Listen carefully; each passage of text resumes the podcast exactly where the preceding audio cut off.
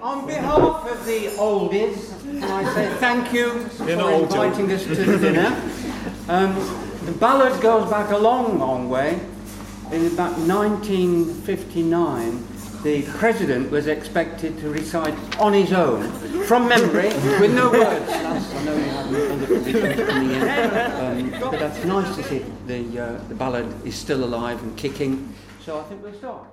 I'll tell you a tale of a climber, a driver of love on the crags, a story to pluck at your heartstrings and tear your emotions to rags. He was tall, he was fair, he was handsome. If you're not familiar with this, it's Showell Styles' famous comic poem, The Ballad of Idwal Slabs.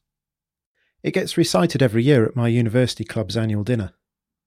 We follow the story of our hero John Brown as he completes the daring deed of soloing up the Idwal Slabs, before descending head first to the cheers of the crowd, and all to win the hand of a beautiful woman. Mythical women aside, the question of how you can justify taking this risk, of leaving the rope behind, is one which has vexed me since I started climbing. It's a question I've asked all the people I've interviewed for this series. How can you justify the risks you take? How can the reward be so great? And why do people keep doing it, even after disaster strikes? You're listening to Factor 2 from UK Climbing. I really, really enjoyed the free soloing there. You know, a sense of liberty, the sense of just moving over rock. But I figured you can't claim to be the best climber in the world if you only could red point, but you couldn't on site solo something. And you know, I lived in a rural area, so I wasn't going to get climbing unless I set off a route on my own. Yeah, so I was soloing route so I could get used to being in a situation where I knew that any mistake was fatal. I did get good at boulder climbing. Uh, the se- well, serious climbing, because boulder, boulder routes often have good kit but a bit of a run out, whereas serious ones, if you fall off, you are going to hurt yourself.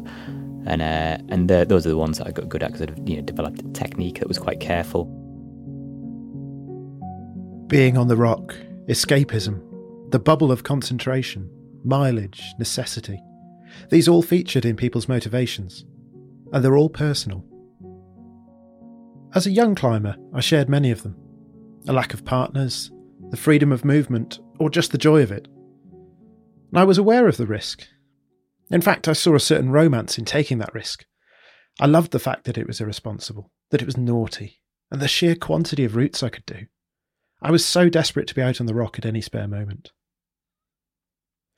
At the end of the poem, Showell Styles leaves us with some sage advice to keep your head uppermost when you're climbing, and if you're going to fall, be on a rope. When I broke these rules, along with half of my face in 2011, I wasn't engaged in heroic deeds, and I didn't end up on the floor in a bloodied, unconscious, fitting mess for the love of a beautiful woman. Love might have been enough for John Brown, but it wasn't for me. So why did I do it? And why do I still solo routes? I had a lot of time to ponder this over the next few weeks as I awaited surgery to reconstruct my eye socket. It'd be understandable if this were the last time I climbed unroped. Understandable to many people, at least. But not to me. I thought it'd be strange to stop. The risk was so obvious that it's not like this experience would suddenly bring it home. Many climbers have their soloing story, hopefully not quite so dramatic. And in some ways, it's comforting to look to those you admire and see that they've experienced the same thing as you. It's the great leveller in climbing, in a way which other sports can't emulate. Both James McHaffie and Katie Forrester told me about their experiences. James was the same eager and impatient teenager as me, albeit dangerously talented. Katie simply wanted the escape. Let's say that the two two I've been nearest to death on Masters Wall, and uh, when I walked down Borrowdale, sold it up Great End Crag when I was 16. And it was October, it was quite cold. I remember walking down there, I remember being really pissed off. I was going to do just a hard race called Great End Corner, and I got a little way up and it was damp and dirty, so I quested left. And I nearly fell like three times getting up to this ledge about three pitches up. Uh, and then I was going to do top pitch of Banzai Pipeline, but that was too wet to cross this groove. And I remember just setting, having to set, you know, I was there shivering, getting cold. Right, I'm to have to crack on and going up this wall. I didn't know, you know, it wasn't in the guide. Uh, I didn't have the guide with me anyway, but um, yeah, I remember being really close to falling off. I was just incredibly close. You know, like uh, I was really pumped, and it was damp, and I was slapping, and I just fuck it, just it just felt like the wind blew me in to these like holds higher up. Yeah, it was. um Yeah, that that was the nearest time I've ever nearly fluffed it soloing and I put that down to teenage angst and stupidity. Yeah, that that was that was super intense. The ones that I've checked out, you know, the routes that I've kind of absolutely inspected, they generally have felt okay because you haven't got the same element of doubt. Yeah, I also did quite a bit soloing as well. I'd go out and solo, like Troutdale Pinnacle and stuff, after I'd sort of given birth and I got really into the zone and started going up this route. And there was two guys who were going to second it, after, uh, not second it, they were going to lead it, but like with a rope and stuff after me. And it was pretty wet, and I just ended up. You've got to sort of down climb over this slab, and it, it's like a proper mountaineering route. It kind of goes everywhere. But I went totally off route, and I started going up this like wet groove line, and I was like, oh God, this is really snappy and insecure, and I don't like this. And I got, I got way above this slab and I was just like, oh my god, I'm going to be down there. So I was like, okay, well, I won't down climb that snappy bit. So I ended up on this slab way above where I was supposed to be. And it was just water was running down it. And I did genuinely think, I'm going to die if I make a mistake. So I've just got to keep it all together. Like, it's too serious for me to not to. I've got to, I've got to be concentrating so hard um, right now. And it's a really easy route. And it, the irony that I'm going to die on this. The beauty of soloing for me was in the word solo, alone. This was my world, my control, my rules. I felt like John Brown was missing this key part in his endeavours. He wasn't alone, he was performing for someone else's whims. My motivations felt more pure. But maybe I was wrong. Our culture is full of the same message. The story of a heroic man risking his life for a woman is everywhere. And the story of that same man taking risks for his own pleasure isn't. Perhaps the most famous example is the story of Orpheus and Eurydice. Orpheus is given a lyre by his father Apollo. He learned to play it so beautifully that nothing could resist his music, neither the animals nor his enemies. Even the rocks were beguiled. Orpheus falls in love with a beautiful woman, Eurydice. They marry. But one day a shepherd makes an unwanted advance on her, and while escaping, she is bitten by a snake and dies instantly. Orpheus sings of his grief, and everything in the world can feel it. His father advises him to travel into the underworld in an attempt to rescue his wife. Orpheus does so, and with the help of the gods and his music, he descends into Hades. He charms Cerberus, the three headed dog guarding the entrance. He even melts the heart of Hades himself, the god of the underworld, who agrees to let Eurydice follow him back to life. On one condition Eurydice will follow him through the caves, but if he looks back before they're in the light, he'll lose her forever. Orpheus holds his nerve until a few feet from the entrance. He can't hear Eurydice's footsteps behind him, and fears the gods have tricked him. He looks back, and Hades engulfs her for eternity. We're supposed to think of Orpheus as a hero for taking such great risks for love. But Eurydice hasn't asked to be rescued. Orpheus, like John Brown, is taking risks for the love of a beautiful woman. And we glorify danger, the uncertainty, simply because it's being done for someone else. But I didn't feel it should be an external thing. The whole point of going solo was that no one's involved. I felt that that desire should be intrinsic. The risk was personal, and the motivation should be as well. And besides, Orpheus lost his nerve. But life doesn't work like that. After my accident, I was lucky to have backup the friends and strangers who picked up the pieces, Mountain Rescue who were on the scene within minutes, and the doctors and nurses who dealt with me afterwards. I'd already lost that sense of invulnerability that comes with youth. And I'd also lost the self pity, as I realised the impact my actions had on those around me. I felt stupid and selfish. One of the friends who sent me a letter afterwards was John. He's the first voice you heard before the ballad. On behalf of the oldies, I say thank you. As the honorary president of the University Club, he's been the enthusiastic leader of its recitation for the past 10 years. John's a bit of a hero of mine. He has that calm clarity of an experienced teacher. He's amazingly humble, but with a fatalistic streak too. When I turned 30, he came out to Stanage and followed me up the classic E1 Milsom's Minion. He shot up it, but was embarrassed to have a crowd. And as we chatted at the top, he said, That's the last extreme I'll ever climb. John sent me a collection of stories he'd written for a publication called Loose Scree. And as I read through them, there was one which hit home more than the others. And it showed me that perhaps the John I knew had grown from someone who was a little bit like me. It comes from a different generation, one where the leader doesn't fall was sound advice. And it strikes me that coming from a generation blighted by war might give someone a different perception of risk.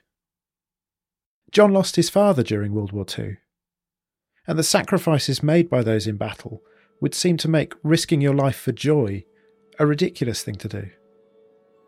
But at the same time, the freedom to be in the hills and take those risks was precious. And if you wanted to be a climber, there was little option but to take them. Hello, I'm John Kendrick, um, climber, retired teacher. My next birthday will be number 80. I'm an old man now. I mean, it sounds silly now, but I mean, when we used to go get on the bus to go up to North Wales for a day's climbing, I used to think to myself, I wonder if I'll get killed today. And um, in in the story, I actually say at some point, um, I like climbing at Birchens because I don't think I'm going to get killed today. I just I enjoyed the spice of adventure about it. It had to be it had to be some kind of adventure. Um, I never told my mother what I was doing. I said, well, we've been climbing, but we got the rope. It's quite safe. Um, I, I, couldn't justify it to me to my mum. it's uh, there has to be has to be this uncertainty of outcome to get the full enjoyment. And even even now, I suppose, if I climb with protection and, and things, um, there it, it, has to be there has to be a bit of leading when um, I rub my nose against the difficulty. Can I or can't? Can I not? Can I or can I not get up that bit of rock? Um, it's always there, really. But uh, I don't do dangerous things now. not really dangerous. yeah, the the uncertainty of outcome is um, uh, makes it um, gives that spice. Um, sometimes I go climbing just because I know I can do it, and I, I you know, sort of soloing at, at Birchens on easy routes. I know every handhold or where where all the holds are, and but then you need a, a little bit of a, of a challenge, something where you're not quite sure, can I get up or not? Um, will I fall off or not? Um, at one time it was can I get to the top without falling off and getting hurt? Um, when we started climbing, you know, we had um, no protection really. My my mate and I from school, we used to get on cycle from West Bromwich to North Wales. That would be a day. Stay in a hut of some kind. Um, and then we had one. Um, didn't have a nylon rope and we had two nylon slings, um, full weight nylon slings, um, which we used for a belay. And uh, in fact, we had a, a carabiner, a steel carabiner, um, which um, was called XWD, XWD carabiners, and uh, we used these to, with our belay in fact, uh, until somebody said that, in fact, they're rubbish and they opened up under shock load. so it weren't even as safe on the belay as we thought we were. And um, one day I, I, I, I, was doing some, I was on spiral stairs and in Dinas Cromlech in the pass. and uh, I thought it getting a bit difficult. And I saw somebody put a sling around a spike, so I used my waist belay, um, my belay loop, as a runner. And my mate shouted out, "Hey, that's cheating!" so we were expected to lead without any protection, and the rope was there to safeguard the second because the leader just did not fall off. And uh, there was certainly a lot of uncertainty of outcome when we went climbing. so, in amongst all of this, of all the different motivations for soloing, of the ones I viewed as pure and the ones I saw as vain, it surprised me to find out that actually it was John who was a little like John Brown. He was willing to risk his life to impress a girl. Here's the story he sent me. Orpheus Wall, an impressive route. Orpheus Wall, Birchens. Yes, I still climb at Birchens, or Birchen Edge, Derbyshire, to give the crag its proper name, though we always called it Birchens, and still do, despite the lack of a final S on the OS map and in the guidebook. It must be my favourite practice cliff, with its rough, clean gritstone and friendly atmosphere. I've had many happy hours on those easy angled slabs or steeper buttresses. It's a place for relaxed soloing or well protected leads, so it doesn't feel as I'm going to die today. But Orpheus Wall? No. Nowadays I can't bring myself to go near that route. I scuttle past with hardly a glance. I'm not a neurotic person, but I still haven't come to terms with the memory of that crazy day over 50 years ago. It was a fine summer's day in the early 1960s, my last meet as president of the University Mountaineering Club. With almost 40 active members, we had 10 or more capable of leading selected gritstone routes at VS level, some others who showed great promise, and the rest who enjoyed the fresh air, the exercise, and the companionship. We were quite proud of the way we looked after the beginners, instructing them in the mysteries of the tarbuck knot and belaying, giving them practice in the essentials of jamming, laybacking, mantle shelfing, and gradually encouraging them to lead for themselves. Grateful as we were that someone had bothered to introduce us to the sport, we felt that we had a responsibility to get others climbing and climbing safely. We mixed well socially too. Travelling together on a coach to our meets, we always stopped at a pub on our way home, when the regular sing song was just as important as the beer. People remarked on the strong club spirit, a mixture of jokes, teasing, the interplay of strikingly different personalities, and the feeling of belonging to a friendly, vigorous club that added to the spice of university life. They were good days, and it had been a good year, I felt, on that last meet. Soon I would be off to the Alps for a few weeks before plunging into the world of work. But in the meantime, I was enjoying a typical Birchens day. Nothing too strenuous or testing, just good climbing. Towards the end of the afternoon, most of the club gathered at the foot of Orpheus Wall. Now, for those not familiar with the crag, I must say that Orpheus Wall is rather more forbidding than the usual Birchens route, and very impressive.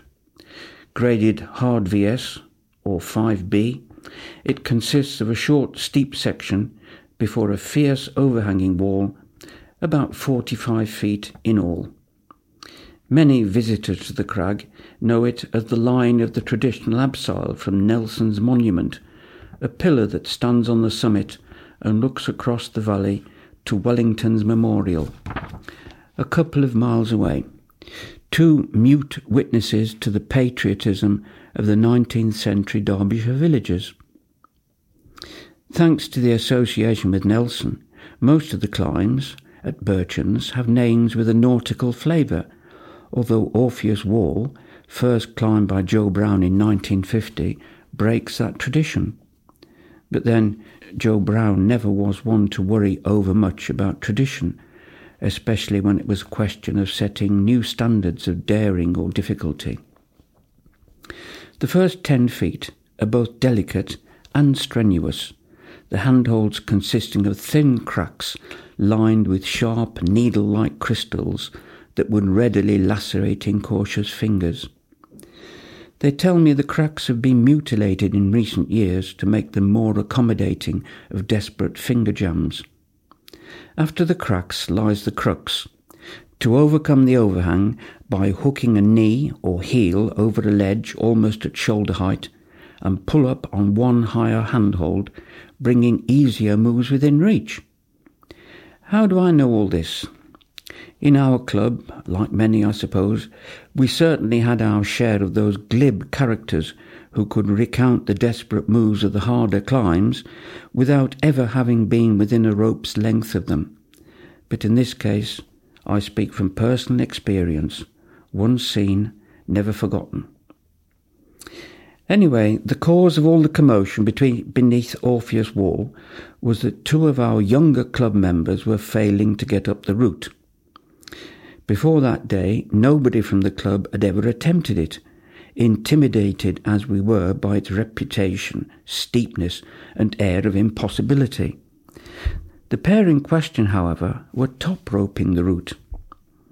Now, top roping was a delicate subject in those days, and something we often struggled with when climbers gathered to talk. Without making a formal declaration of the rules, there was a sort of agreement that climbing was more than a matter of simply getting up the route. There had to be some style, daring, and an element of risk. In the words of one highly respected past president, you have to give the crag a chance. In the absence of someone to lead a climb, we occasionally top roped it, which we justified as having a look before leading yet with a lurking feeling of guilt. Doing a route on a top rope was not something to be proud of, and no preparation for, for leading on bigger cliffs. It was certainly not to be indulged in as a spectator sport. Perhaps we were hopeless idealists, but every sport has its rules, written or not, and top roping hard climbs was not part of the generally accepted Gritstone code of the day. As the brash pair took turns at failing on the top rope, the onlookers, if not exactly giving the slow hand clap, indulged in a fair amount of banter, some of it good natured, some rather more caustic, implying that the two were wasting their time on a climb well beyond their scope. I said nothing, engaged in my own personal struggle. Deep down, I was conscious of a growing urge to do the unthinkable, a solo ascent of the route on sight.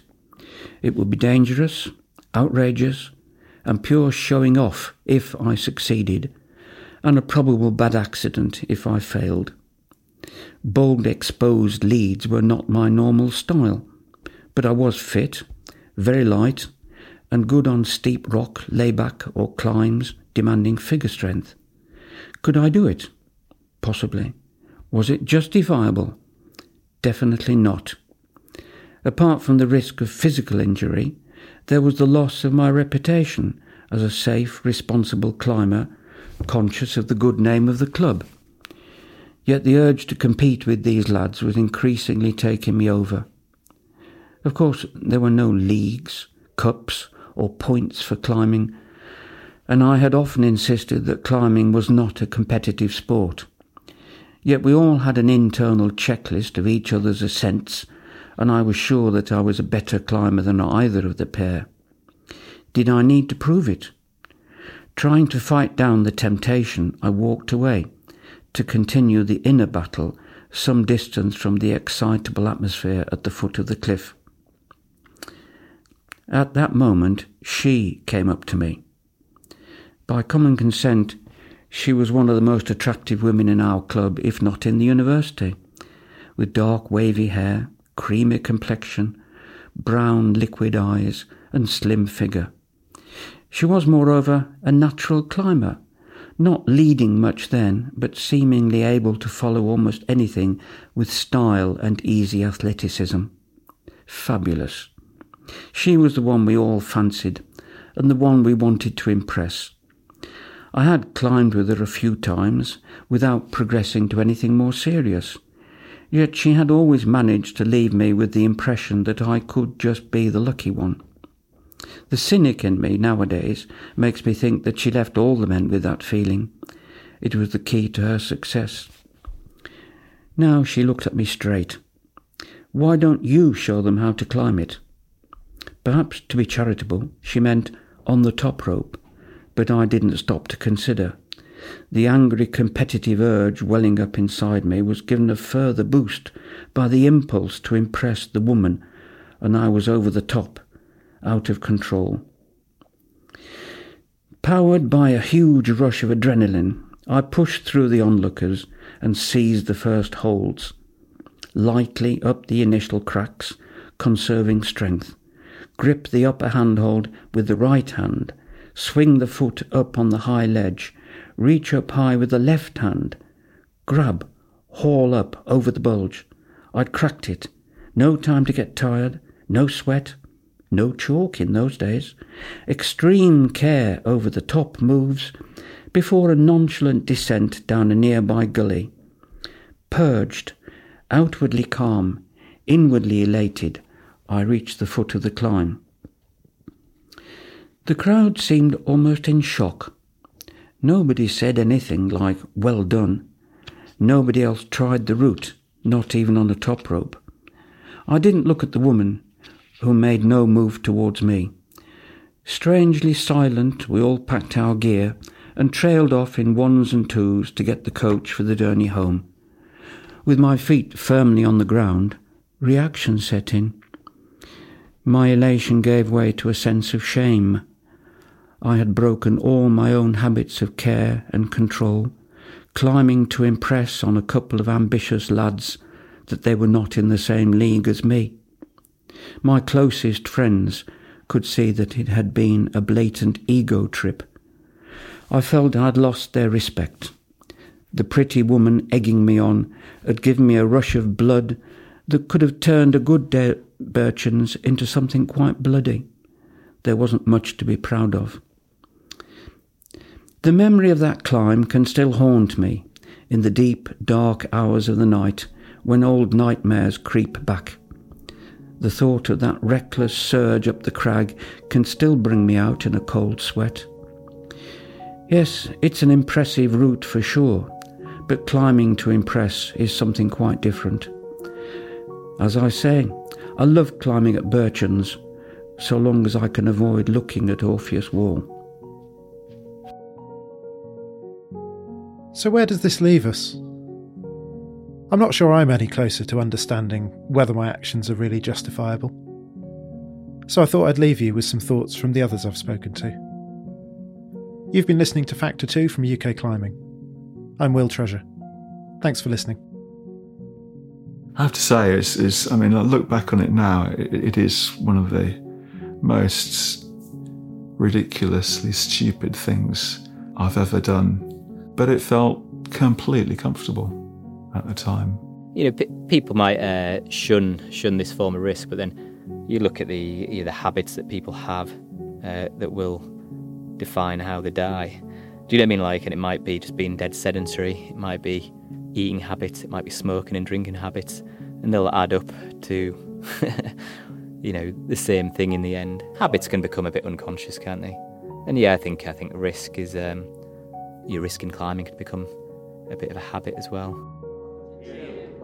The morals we take from this story are several, I'm happy to say. It's virtue that wins in the long run. Long silken moustaches don't pay. Keep your head uppermost when you're climbing. If you must slither, be on a rope. Steer clear of the places that sell you cheap races and the fellow that uses soft soap.